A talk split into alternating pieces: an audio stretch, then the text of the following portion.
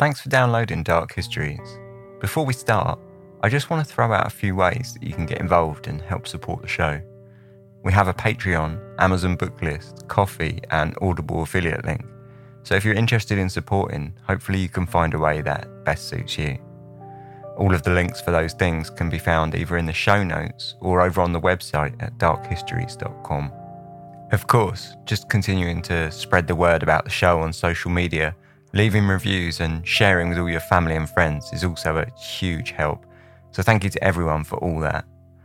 Alright, enough of this. Let's crack on with the episode.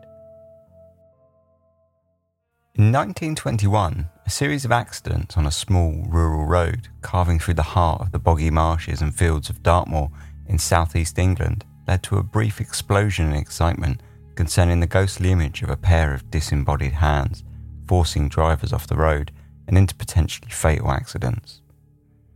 Following a little dash of press magic, the story took hold and grew for over a hundred years, until today, where it has become accepted as a staple in British urban legend. But how did it happen? How did a relatively innocuous story take such a hold of the public imagination for so long, preserving, evolving, and growing with each passing generation. This is the story of the hairy hands of Dartmoor, a story that blurs the lines between fact and fiction and spawned into existence a fully fledged cryptid legend from nowhere. This is Dark Histories, where the facts are worse than fiction.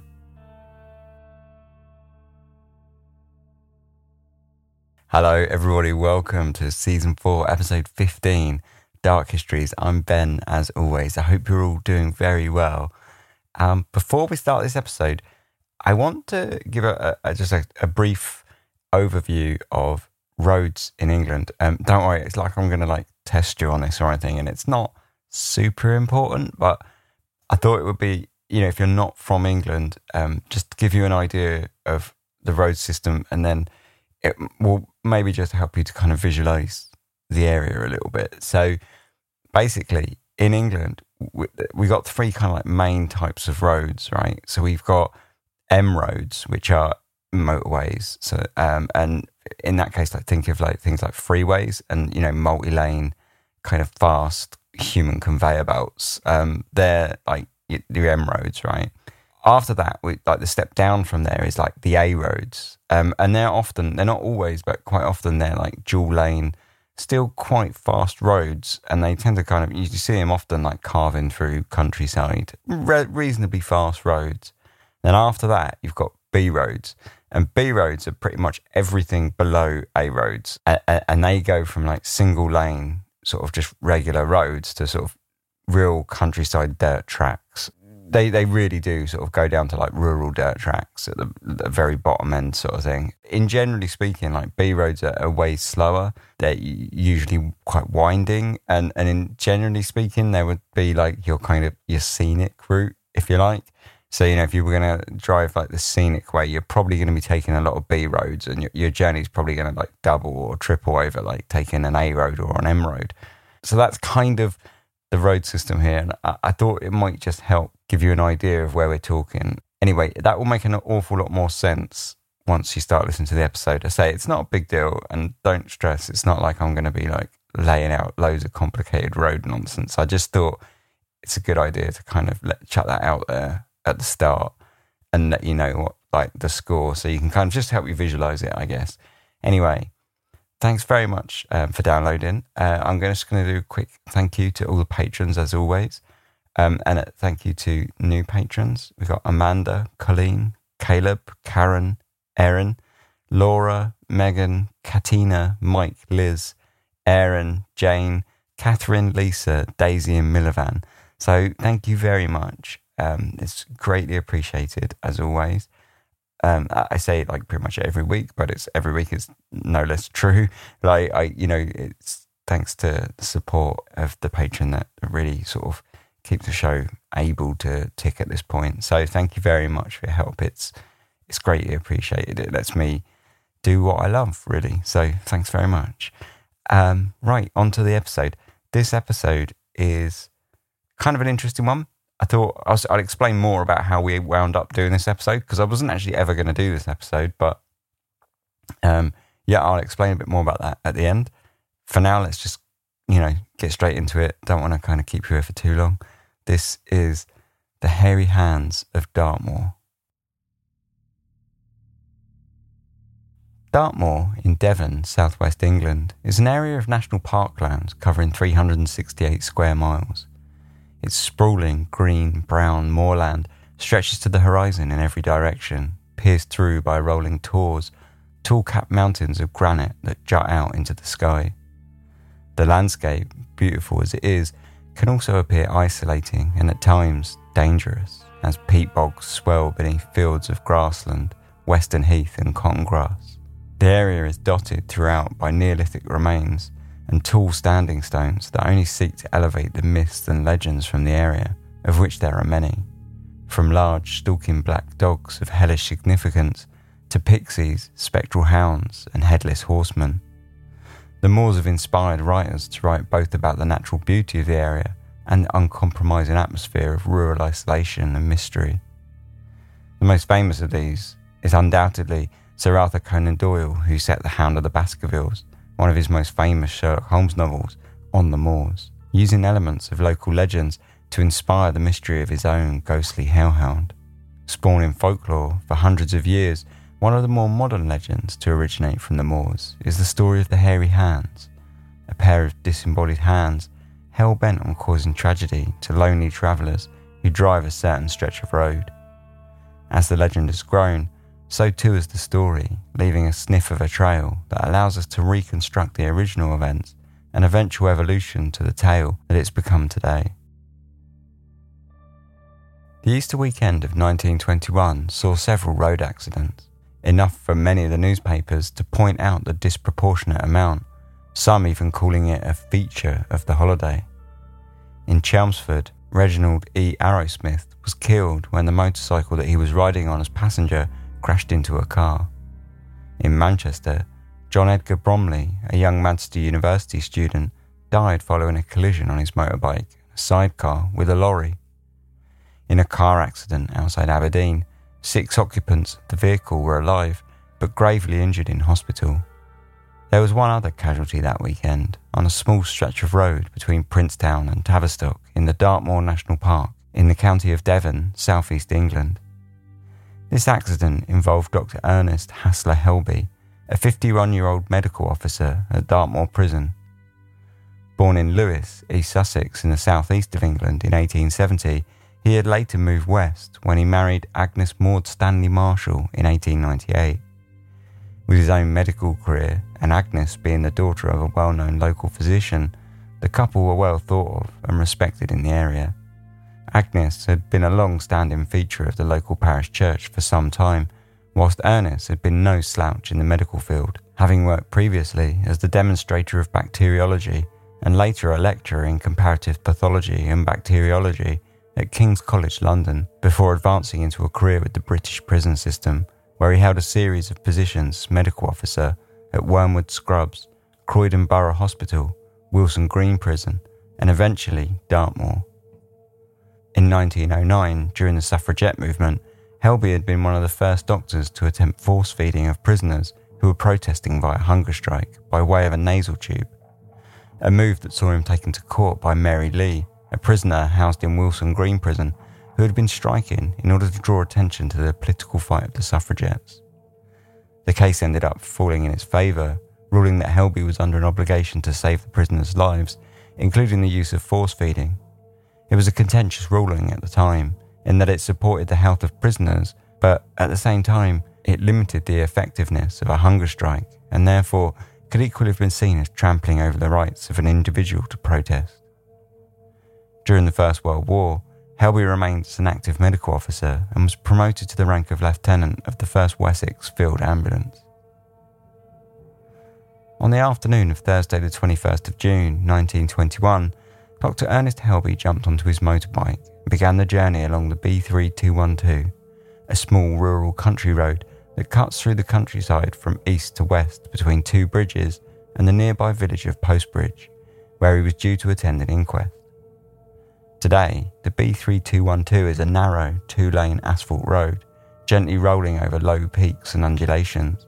slashing through expansive flat fields to stretch out on either side as far as the hills on the horizon, surrounding and fencing off the green but somewhat bleak landscape.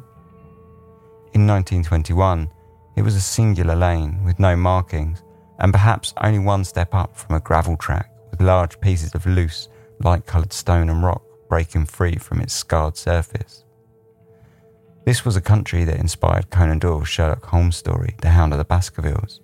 Its granite hills and expansive boggy fields draped in hazy fog, enhancing the feeling of isolation. As Dr. Helby was riding along this road, two thirds of the way through his journey, a sudden jerk at the front wheel and a splintering of metal saw the front axle fail and the spokes of the wheel collapse under the weight of the steel bike. Throwing him from the road into a ditch, he suffered severe head injuries. Within a few minutes of the accident, a passing car stopped by the scene and, pulling over to help out, drove as fast as they could to Postbridge to secure the aid of a doctor. Sadly, upon their return, it was already too late for Dr. Helby, who, upon inspection, was thought to have died almost instantly in the crash. An inquest was held on the following Saturday, carried out at the Princetown prison by the Okehampton coroner. They found a verdict of accidental death attributed to a fracture of the skull. Interestingly, when the story is repeated today, it's often mentioned that Ernest was riding with his two daughters in the sidecar.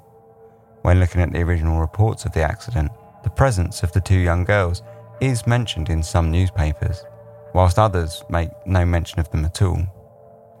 As it happens, there exists no birth records at all for any Helby children, and it appears, as far as all census records are concerned, that the couple remained childless throughout their lives.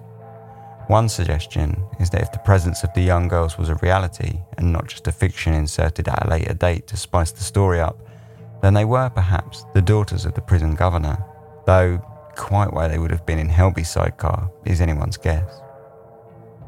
Dr. Helby's accident may seem fairly inconspicuous when taken as an isolated incident, and though at the time it was reported on in the newspapers as a tragic and unfortunate accident, Little else was mentioned about it for some years.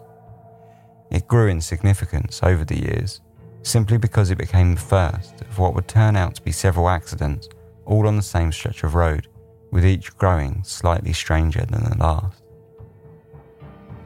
Just a matter of months later, on Wednesday, the 24th of August, a large charabanc car filled with 11 tourists travelling through Dartmoor on holiday from Torquay suffered a failed steering gear, which saw the vehicle careen off the road and mount a bank to the side. Though there were no fatalities on this occasion, one of the visitors, a Mrs. Fitton, was hospitalised due to the injuries she sustained after being thrown out of the back of the open top vehicle. It was the third accident in as many months that drew the most attention. Two days later, on the evening of August the 26th, an officer in the British Army took a spill on the road whilst driving his motorbike.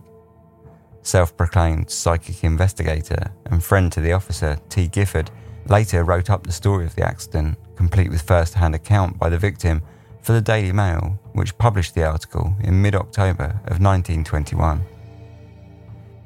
It was not my fault, believe it or not. Something drove me off the road.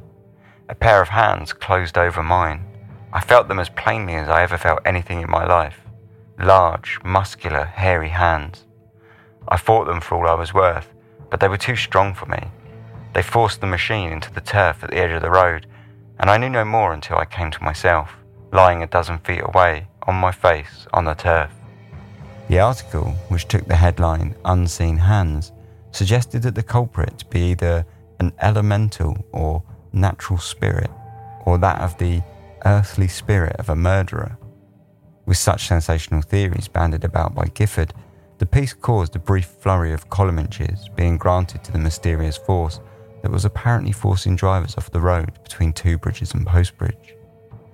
The articles, despite being sensational and exciting to wider folk, were not given as much shrift locally. The Western Morning News, a local paper to the incidents, interviewed people from the nearby towns of Princetown and Postbridge on the phenomena, and they seemed to be much more sceptical. I found the article on the unseen hands to be a general topic of conversation in Princetown, where the people with whom I discussed it, besides at once poo pooing the suggestion, expressed their candid belief that the author is some practical joker who is, unwittingly, tending to do the district a great deal of harm by frightening nervous people away. I've known them all my life, said one man, and this is the first time I've heard of any ghosts. It's too ridiculous to talk about. I'll give you my explanation of the three accidents. One was due to the bad state of the road, another to faulty mechanism, and the third might be easily accounted for. And local opinion didn't improve as the author of the piece moved to Postbridge, where people there went as far as calling it all durned rot. Perhaps, even more interestingly, the third accident, whose report drew the attention to the unseen hands in the first place, was looking likely to be a complete fiction as no report of the accident was ever made at the time, and the rider who crashed was never named as anyone more than a Captain M, with no locals being aware of who the man was, nor when the accident had happened. More widely, the article fueled a debate that saw readers writing in to national newspapers to air their own thoughts and theories on the matter across Britain. This led to some pretty wild and loosely scientific suggestions. Sir, in reference to the various press reports on this subject, I may mention that I happened to see one of these extraordinary swerves in the same place at 3:30 p.m. on September the 15th. We were motoring up from Two Bridges and saw a motor coach full of passengers ahead of us on the road coming towards us, while several hundred yards distant, the coach suddenly swerved into the roadside, almost at right angles. It seemed for a few seconds Impossible either that it should not turn over or that passengers did not get thrown out. It was a long, straight piece of road with no curve and no other traffic, and the coach was being slowly and carefully driven. When we came up to the place, we examined the tyre marks on the road, which were almost right angular. I never saw such a thing. May I suggest that these things may be due to magnetic rocks, of which there are many on Dartmoor. This extraordinary season may have increased or altered magnetic currents. It would appear to have some connection with metal, and the steering wheel or handlebars would act as conductors, and an electric shock might account for the strange sensation described by the young officer. In the interests of the public, it would be nice if someone with the requisite instruments could test the road from the top of Merripit Hill to Archton. Sadly, it seemed that no one with the requisite tools stepped up to the challenge, or at least nobody whom the press reported on. Instead, the writer found themselves challenged in another correspondence signed Sanity two days later by a writer with his own theory. Sir, most cars run on rubber tyres. Rubber is a non conductor of electricity. Steering wheels are of vulcanite or wood, which are equally good non conductors.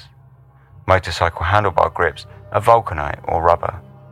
It does not, therefore, require even the perusal of a one shilling sixpence manual of elementary electricity to describe Mrs. Chase's suggestion as futile. Any car driver of experience knows certain places on certain roads where he always finds a tendency for his car to get into that ditch. It is due to camber, potholes, or grooving of the road's surface, or a combination of these, and is particularly common on a downward slope. Dr. Helby's accident was proved to be due to a fracture of the motorcycle's steering. After the initial flurry of accidents in 1921, things seemed to calm down, and although there was one further accident that was reported in August of 1922, no more talk of the hairy hands appeared, and things seemed to go quiet on the story. But in 1928, a random letter to the local paper, the Western Times, showed that the subject had not quite been put to bed. A Dartmoor warning to the editor of the Western Times. Sir, on Tuesday morning last, a party of us who were motoring across Dartmoor were interested in some notices on each side of the road, not many miles from Moretonhampstead, with these words in large print Beware of death by hairy hands. We should very much like to know the origin of these signs. Perhaps one of your readers will kindly satisfy our curiosity Thinking of you in anticipation of an insertion in your columns, A Lover of Dartmoor, Exeter, September the 13th, 1928.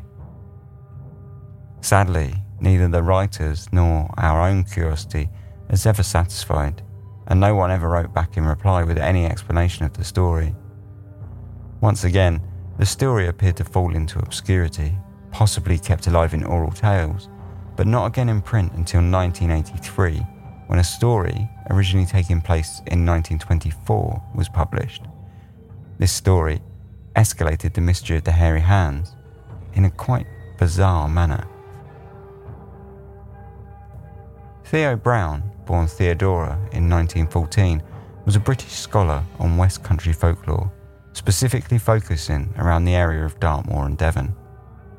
Her father was a Welsh scholar and later head of department in the British Museum. Sadly, however, her mother died during childbirth, and so she was placed up for adoption, where a Devon based family, the Langford Browns, took her in two years later. The Langford Browns were a well to do family and her adoptive father busied himself with matters of family estates and fishing, whilst her adoptive mother had a particular interest in art and the folklore of fairies. The family encouraged Theo in her own interests in art, and her mother specifically was more than likely instrumental in shaping Theo's own later career into investigating the local tales. In 1952, she became the recorder of folklore for the Devonshire Association where she collected and published many stories and works on the folklore surrounding Dartmoor, including stories of the Black Dog and West Country entrances to the underworld. She authored papers for the Folklore Society, though she often found herself meeting harsh criticism from the wider academic community due to her lack of formal training. Despite this, she became a research fellow at the University of Exeter in the departments of theology and history, where she stayed until the 1970s when she suffered a stroke and never fully recovered. Until her death in 1993, she taught twice a week at the Broadclyst Primary School in East Devon. Following her death, many of her works, including notes, maps, incomplete papers, and correspondences, were installed into the archives of the University of Exeter. Importantly, for the story of the hairy hands, Theo Brown published a book titled Devon Ghosts in 1983 in which she tells her own story of the hairy hands, which many claim is a personal account witnessed in 1924 while staying with their parents in a caravan just half a mile from the spot of the accident of the fateful stretch of road between Two Bridges and Postbridge. I knew there was some power very seriously menacing us near, and I must act very swiftly. As I looked up to the little window at the end of the caravan, I saw something moving, and as I stared, I saw it was from the fingers and palm of a very large hand with many hairs on the joints and back of it, clawing up and up to the top of the window, which was a little open. I knew it wished to do harm to my husband sleeping below. I knew that the owner of the hand hated us and wished harm, and I knew it was no ordinary hand, and that no blow or shot would have any power over it. Almost unconsciously, I made the sign of the cross and I prayed very much that we might be kept safe. At once, the hand slowly sank down out of sight, and I knew the danger was gone. I did say a thankful prayer and fell at once into a peaceful sleep. We stayed in that spot for several weeks, but I never felt the evil influence again near the caravan. But I did not feel happy in some places not far off, and would not for anything have walked alone on the moor at night nor on a tor above our caravan. Quite different to the original tales, the story presents a muddled picture of the hairy hands. Most online sources, and some well known authors on the subject of the paranormal and occult world, who really should know better, regurgitate a singular story that this event happened in 1924 to Theo Brown herself. This immediately throws up complications. The difficult question of the husband is the most obvious.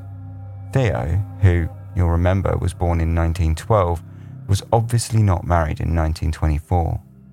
In the original source, the book Ghosts of Devon, published in 1983, Theo actually never states that the story was attributed to her.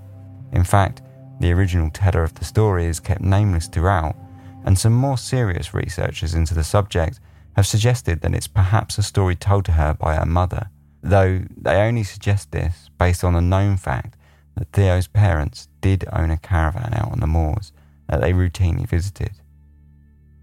It could be just as likely that she had had the story recounted to her by any number of people with similar getaway caravans on the moors. Theo's own thoughts on the story are, in all likelihood, a little more agnostic.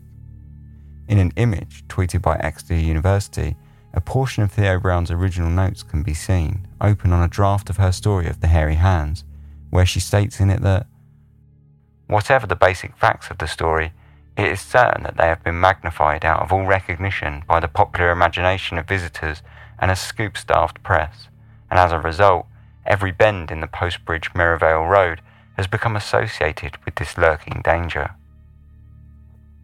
Nevertheless, this account is now forever linked to the earlier road accidents and adopted as canon as the internet has taken hold of the story and multiplied it in unresearched, copy pasted blog spam and clickbait articles. Despite all its historical flavour, the vast majority of accounts that mention the hairy hands in most retellings do, in fact, come from 21st century sources. After Theo Brown published her book in 1983, things once more fell silent on the hairy hands front until 2003, when author Michael Williams, a prolific author on the subject of the paranormal, focusing on the southwestern counties of Devonshire and Cornwall, published his book, Supernatural Dartmoor, in which he recounted a story told to him by local journalist Rufus Endle. Endle had passed away in 1986, aged 80.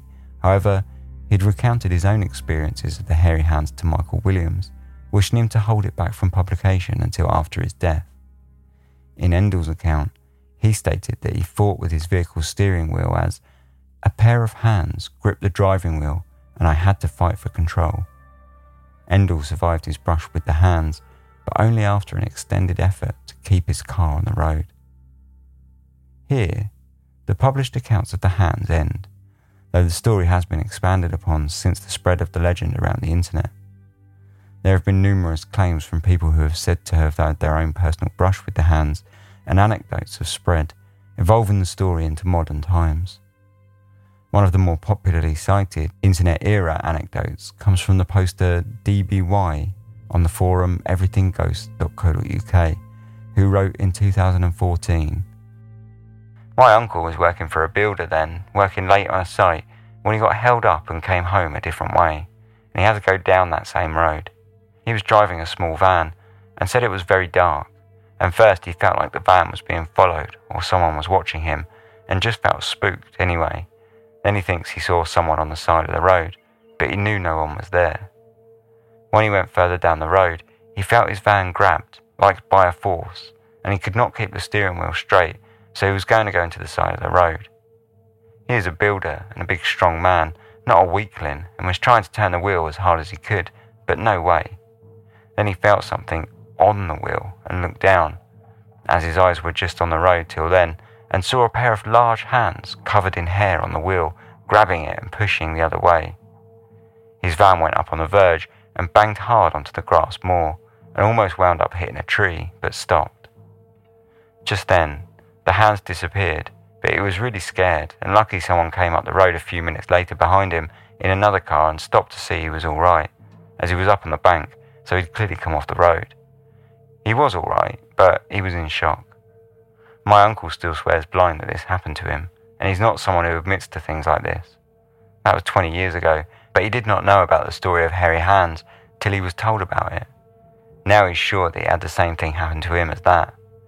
It turns out lots of people experienced this same thing over many years, and they think it could be someone was killed on that road much earlier, and other ideas about it. The story of Florence Warwick a young lady on holiday on the moors, is another popular modern anecdote that tells of her car breaking down along the stretch of road, and when Florence leaned over to the car's glove box to retrieve some sort of user manual, she saw the ghostly visage of hands through the windscreen. As I was reading in the falling light, a cold feeling suddenly came over me. I felt as if I was being watched. I looked up and saw a pair of huge, hairy hands pressed against the windscreen. I tried to scream, but I couldn't. I was frozen with fear. It was horrible. They were just inches away. After what seemed a lifetime, I heard myself cry out, and the hands seemed to vanish. As the story grew, and the vacuum of solid information became ever wider, the absence of an explanation has led people to create their own theories on what happened, some with more truth in historical fact than others. One popular theory suggests that the road was built through the remains of a Bronze Age village, which, for some reason, seems to have adopted the same concept of the common trope that the spirits are left angry with the trespasser, a theme that's more often attributed to native burial grounds or other colonial tales of xenophobia. Although other theories are equally spurious, such as attempts to link the hairy hands with stories of escaped murderers or even a British Bigfoot. One theory that actually does have some historical fact is that the road lies close to the site of an old gunpowder mill that suffered an explosion, the hands attributed to the spirit of one of the victims. In reality, there actually was a gunpowder mill on the outskirts of Postbridge, built in 1848 by George Frean, a well to do Plymouth businessman who established the Plymouth and Dartmoor Gunpowder Company. The mill was built to produce black powder, a mixture of saltpeter, sulphur, and charcoal, and used in the local quarries and tin mines for blasting.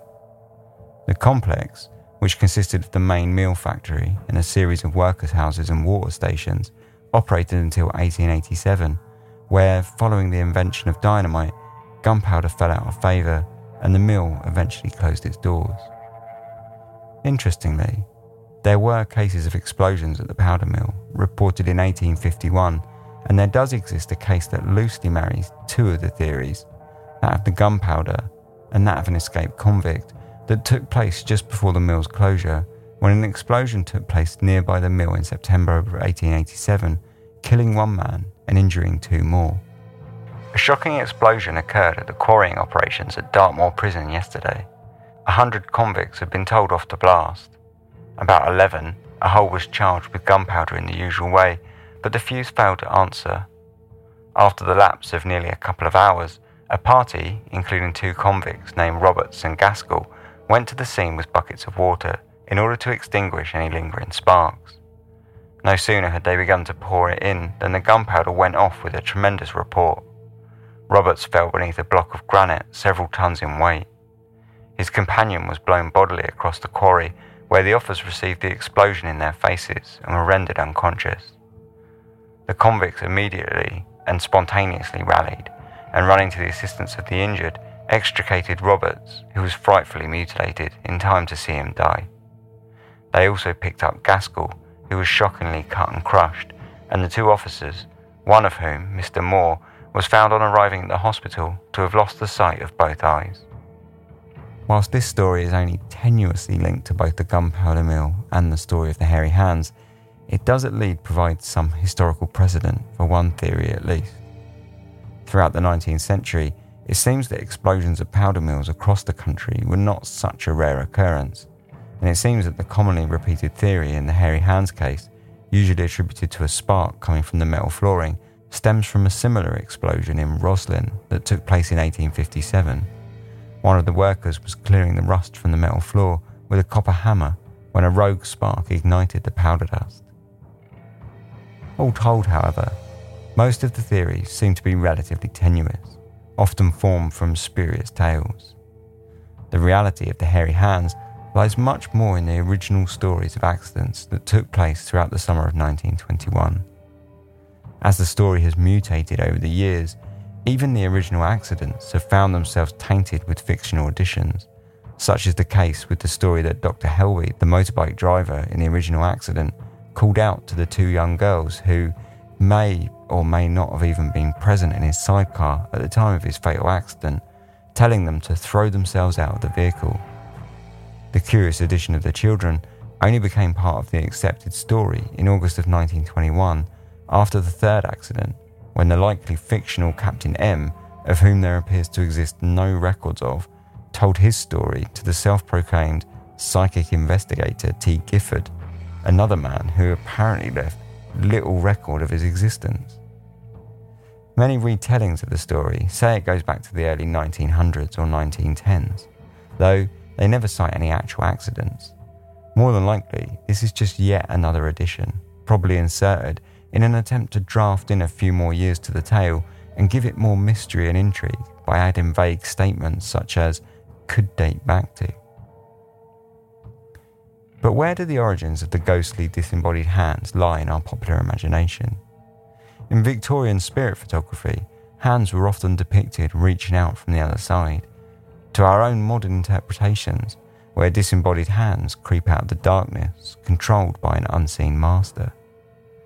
Katherine Rowe, in her book Dead Hands Fictions of Agency Renaissance to Modern, puts forth the argument that disembodied hands in literature represent criticisms to the concepts of free will and a human's ability to act on their own independence and make their own choices. From Shakespeare to the Addams Family, and especially in 19th century Gothic fiction and 20th century horror movies, ghostly hands toy with our fear that we're being pressured, pushed, or otherwise forced into an action that we otherwise would not do of our own free will. It subscribes to ideas more universal and fundamental than fiction of the last 200 years, however. In The Tale of the Three Army Surgeons, published in 1815 by the Brothers Grimm, but with roots much further back in German folklore, a crew of surgeons accidentally attached the hands of a thief onto the arm of one of the surgeons, causing him to lose his own free will and begin stealing against his wishes. In Japan, tales of the Akateko, a ghost, colloquially known as yokai, of a disembodied red hand belonging to a child, are said to live in honey locust trees and drop down as people pass underneath in order to scare them, whilst Manakute no Yure are ghost hands extending from a wall, beckoning passers by.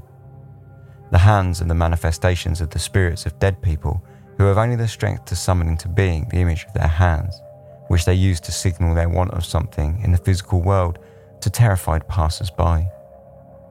In Russian stories of Baba Yaga, the infamous witch is often depicted with pets, usually of animalic origin, but at times she is said to be served by a pair of disembodied sentient hands. And in Iroquois legend, the Oniate, or dried hands, exist to punish badly behaved people, killing, inflicting disease, or rendering blind any that feel its scaly touch. In Western philosophy, the hand demonstrates the difference between human and animal bodies, as well as confirming the superiority of humans as the dominant species. Aristotle called the hands the instrument of instruments, embodying the relation between intention and act. The concept of a free moving, disembodied hand provoked feelings in us of unease as we see an inanimate thing gain sentience and turn on the self, removing our own will. They also raise troubling questions as to the origin and existence of the self, as well as its existence in space. Disembodied hands have all the free agency of a human without the limitations of moral conscience or the physical handicap of a lumbering body to get in the way, allowing unnatural movement and unhindered action, and they cast into doubt our own sense of self. In the hairy hands legend, these concepts are most obviously rendered in the image of the hands gripping the wheel of a travelling vehicle and forcing it off the road, inevitably causing harm to the driver or passengers, or in the story retold by Theo Brown and of Florence Warwick that saw the ghost hands creepily move with menace towards their victim. Skeptics of the story, of course, have their own theories, the most common of which lies with the camber of the road. Cited as being unusually steep at the point of the accident, most suggest that this camber was the source of the unnatural feeling of a pull on the steering wheel in the stories. However, if this indeed were true, the stories would not have progressed much past the mid century when the road was entirely relaid with asphalt. Realistically, the troubling fact of it all was simply that road fatalities were not particularly uncommon throughout the 1920s.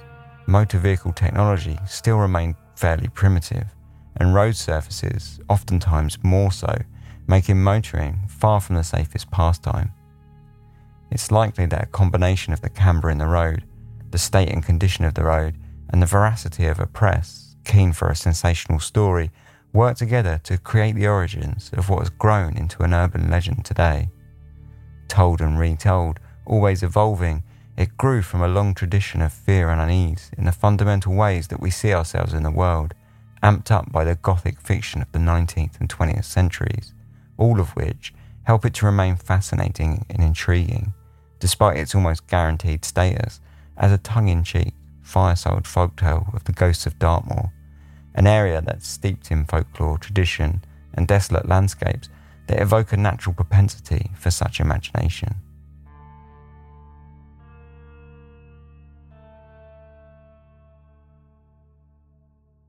That's the story of the hairy hands of Dartmoor. It's a fascinating story, and I and there's loads to talk about because I really had a great time researching this one uh, and sort of digging through and tracing in the evolution back. Um, so there's plenty to talk about, which we're going to do after these short adverts. Forbidden history, grisly ghosts, monstrous cryptids, and harrowing folklore dominate Japan's history and culture. Mysterious Japan is a bi weekly podcast presenting these spine chilling horror stories, urban legends, and unbelievable histories in a campfire story format. Many of these tales have never been presented in English before. Our journey takes place where dark history and supernatural folklore collide. Mysterious Japan is produced, written, and translated by recognized Japan expert Dr. Heath Having. Season 1 relates the unbelievable legends and ghost stories from the so called suicide forest. Listen to Mysterious Japan for free on Spotify, iHeartRadio, or wherever you listen to podcasts. Learn more at our website at themysteriousjapan.com and be transported by unbelievable stories where the lines between reality and folklore become blurred in the shadowlands of Japan. Once again, that's themysteriousjapan.com.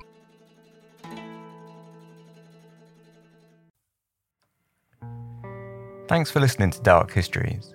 This podcast is entirely independent and funded by myself and listener support. So, in order to do that, I need to run a few ads.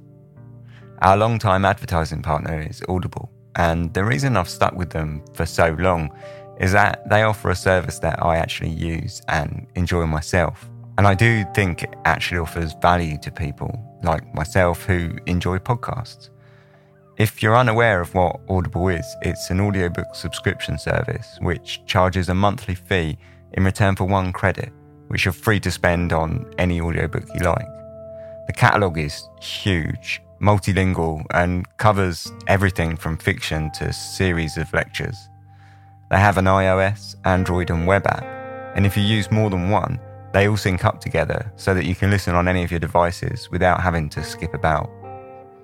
If you ever feel like you want to take a break from the subscription, you can do so and you get to keep all your previously bought books. And when you get into a drought, you can just fire it up again and start gaining credits seamlessly. Some of my favourite books on there to date are The Complete Sherlock Holmes, which is read by Stephen Fry. And they've also got the original Exorcist book and just a huge history back catalogue. And I've really enjoyed all of those basically. So if this sounds like something you might be interested in, head over to audible.com forward slash dark histories. And that's dark histories, all one word. And you can start a free trial that offers a monthly subscription with one free credit so that you can instantly pick an audiobook of your choice. If at the end of the trial you feel like it's not really for you, you can just cancel it and it's cost you nothing and you get to keep your free book. So once again, that's audible.com forward slash dark histories, or you can find the link in the show notes. So earlier I mentioned listener support, and there are a ton of ways that you can get involved and support Dark Histories. The main way is to become a Patreon patron. If you listen to a lot of podcasts, I'm sure you're familiar by now. But for those not so much, Patreon is a way to make a monthly pledge in return for some small perks. On the Dark Histories Patreon, I set my pledges as low as I can, really, with options for one, three, and five dollars per month. And for that, you gain things like early access episodes without these horrible ads, PDF notes, and resources that I make and find during my research for each episode. There's also access to the live stream archives and more. So if you enjoy the show and you think it's worth it to you, hop over to darkhistories.com and you can find all the ways that you can support, including our Patreon, or just check out the links in the show notes. If none of that appeals, then sharing it around with all your friends and family is equally as helpful and just as much appreciated. So if you're here, then thanks so much for not skipping the ads with that 30 second skip button and giving my hard sell a listen. I'll let you get back to the episode. Cheers.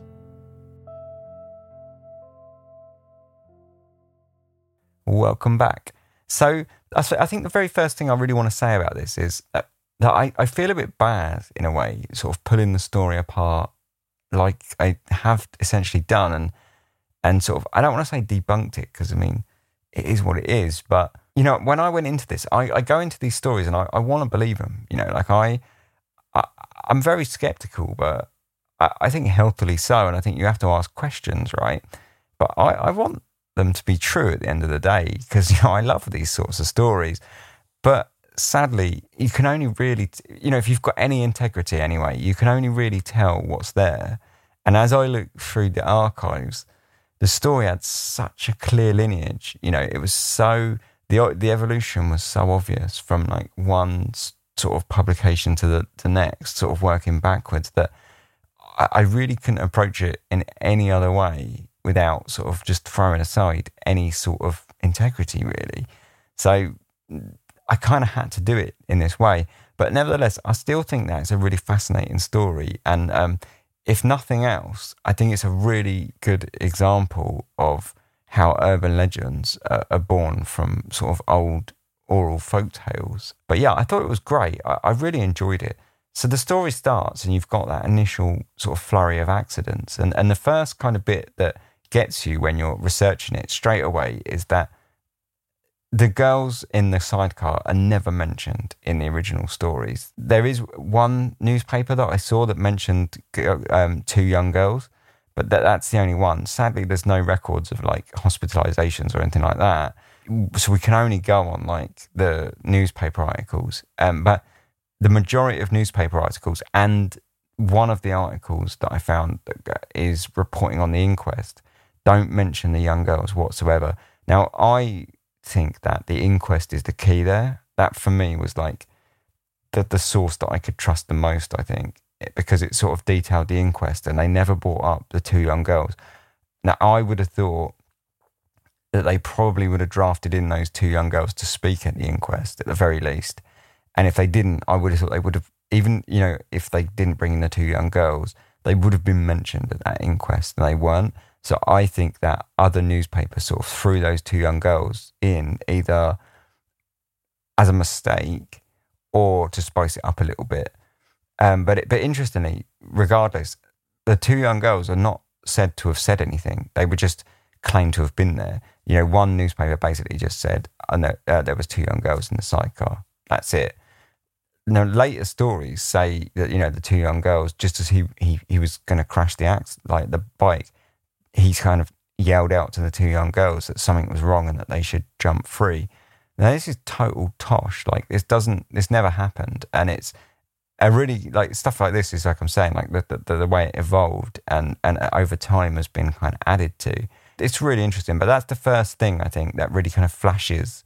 Um, like, oh, okay, there's something wrong here. You know, like when you read the original stories there, the the next one is really because the, cent- the the middle of the first three accidents that's a nothing accident really. That's sort of largely overlooked and, and ignored. Um, and nothing really happened there. No one was really even that injured. One woman went to hospital which you know is not great but but because it because of that it, it didn't really cause much of a fuss. Um, it, it was kind of like it, very buried very quickly in the press. The third one is the one where it all blows up. But it, it seems to me like looking back that it was almost entirely fictional I, I think that that was almost completely fictional, that story. Basically, that I, I can't find any records of the guy, T. Gifford. I can find no records of him as a psychic investigator.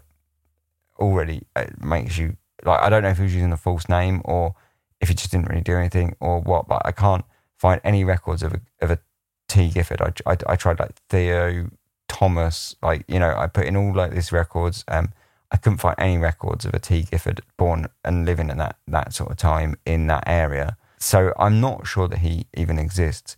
Even more sort of less, or even less likely to exist, I should say, is the captain, um, Captain M. So in old newspapers, they used to do this to disguise um, uh, or, or, or maintain anonymity of subjects, that they would write like the first letter of the surname and then follow the rest with like a long dash.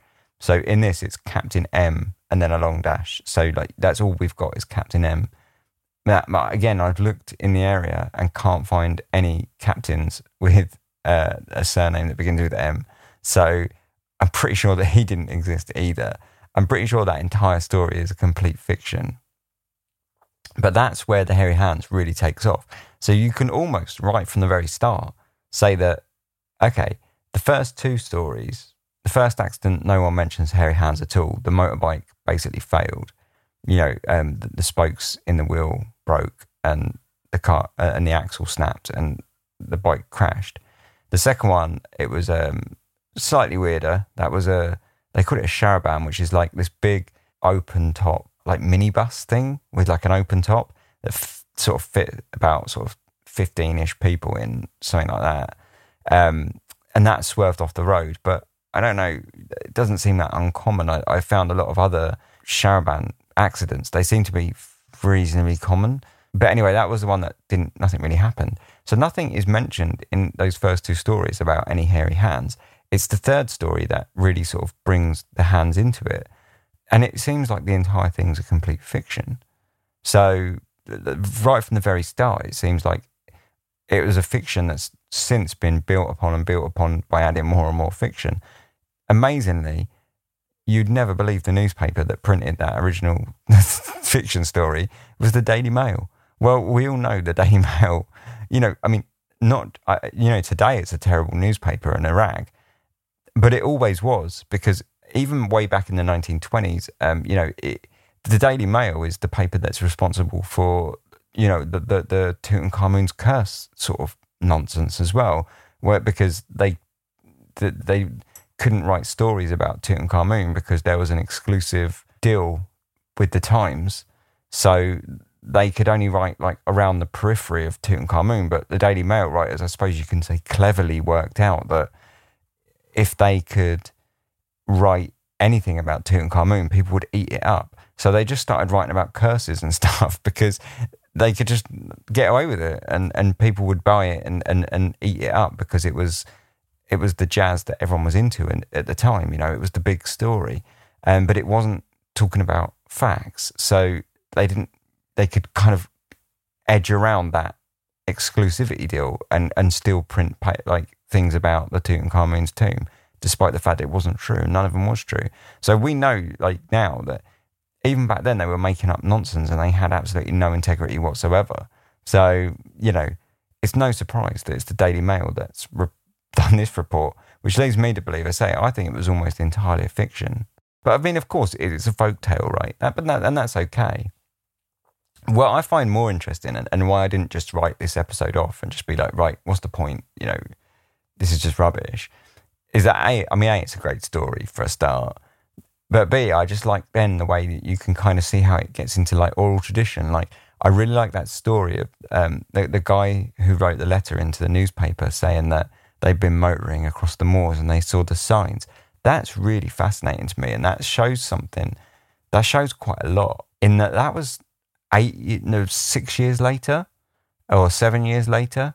And someone was putting those signs up, which means that at least locally, the hairy hand story must have stayed in like oral tradition for quite some time and and stayed in the kind of local psyche for some time. It must have really kind of stuck about and, and really hung around. Um, so I found that really interesting, and I felt like that's what gave this story like a, an interesting kick. Really, is that you can see that that one story in the newspaper has kicked off a kind of local tradition almost. Uh, it sort of in, inspired a local it's, it's, it's, it's basically brought a local kind of legend into existence like that, like overnight, you know, which I found really fascinating. Uh, uh, you know, and, and to have lasted even six and seven years, that's quite some time. And I, I was gutted that no one wrote in to answer him because obviously he, it was a correspondence. So he'd written that letter to a newspaper. I was absolutely gutted that no one followed it up and replied to it. Um, I, I looked through every paper from every day for the like two months after that, hoping like, every day that someone would reply, but they didn't. So I was gutted. But that was really interesting. I think one of the more interesting things, and or, or less actually, it's not interesting. It's just frustrating. Is that the way that this story is sort of approached today, and the the, the copy paste regurgitation of the falsehoods without any sort of research put into it at all. So and this is by people who should know better. And I'm not going to drop any names, but there are paranormal right, sort of researchers and writers today that make a living writing books about this stuff who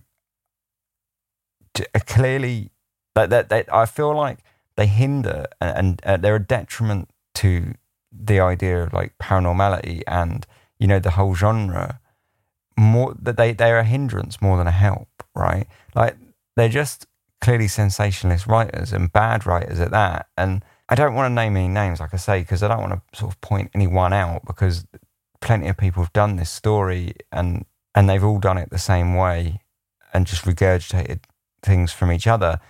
But it takes two seconds to find out that Theo Brown was born in 1912 and she therefore wasn't married in 1924. Her book is not uh, difficult to get hold of. You know, you can buy copies of it on eBay for a couple of quid. It's, I just think, you know, these people, they write these stories. And I guess in a way they're good because I, I guess on the one hand it's cool because they're, they're, propagating this kind of urban legend. And I've nothing against that. Like, I love this story. I love the urban legend of this story. But where, where I struggle is that these people are, are supposedly serious and they've made an awful lot of money out of this. And of course, they'll go on the podcast tour and they'll do interviews and they'll t- tell people how they don't make any money writing these books, but clearly they do. Otherwise, they wouldn't have written a hundred of them, you know, like, or, you know, they're not doing it for a laugh. You know, it's like, oh, come on. We all know, like, you can be honest with us. Why do you have to lie as well? You know, why do you have to lie about how much money you're making? Like, it's as if they think that if they lie about how much money they're making, people aren't going to question the fact that they didn't even look up a bloody Google search on Theo Brown to find out that she's 12. It's just, ah, oh, anyway, I'm going on rant, so I'm going to stop. Um, yes, that was the, the hairy hands of Dartmoor. um, I thought it was a, a, really fascinating story, and uh, like I say, I, I really thought it's a shame that it was able to be torn apart so quick and so easily. But what I didn't think was a shame was I, I really like the way it shows how urban legends kind of evolve over time and how things are just born from nothing, you know, because and because they're old, they become part of the canon. Like you know, like like the Daily Mail could just write a piece that, that's t- almost an entire fiction, and then boom, it's just born because it's old. It doesn't matter. It's it's it's as folklore as anything else at that point. It's I thought that was really fascinating. So you know, I don't think it detracts from the the, the intrigue and the interest of the story or, or whatever. So that's why I kind of stuck with this episode and done it anyway. So I hope you enjoyed it. Um, thanks very much for listening. Um, sorry for going on a massive rant. thanks so, uh, as always, for listening. Um, I hope you are staying healthy and well. We'll be doing a live stream very soon. Um, so, um, yeah, it'd be great to see everyone because it's been a while. Um, so, it'd be great if you want to come along. So, it'd be great to see everyone on that. Um, and I'll let you know, obviously, that about that on social media, of which Dark Histories is pretty much everywhere. You can follow me on um, Twitter, Facebook, Instagram, and and um, you know, if you want to DM me as well, you can do that through those things, and you can find all of that on darkhistories.com. And you can also email me through darkhistories.com. Um, so yeah, please do get in touch if, if you've got anything you want to have a chat about, basically. Um, thanks very much for listening. Thank you very much for all your reviews um, and sharing the podcast. And, you know, uh, if you're a patron, thank you so much for your financial support as well, of course um, just uh, just all the ways that you support the show. Um, that's amazing. Um, and like I say, just thanks very much for listening. Really, uh, I will see you all very soon. Um, I hope you stay well, stay healthy, and um, sleep tight. Cheers.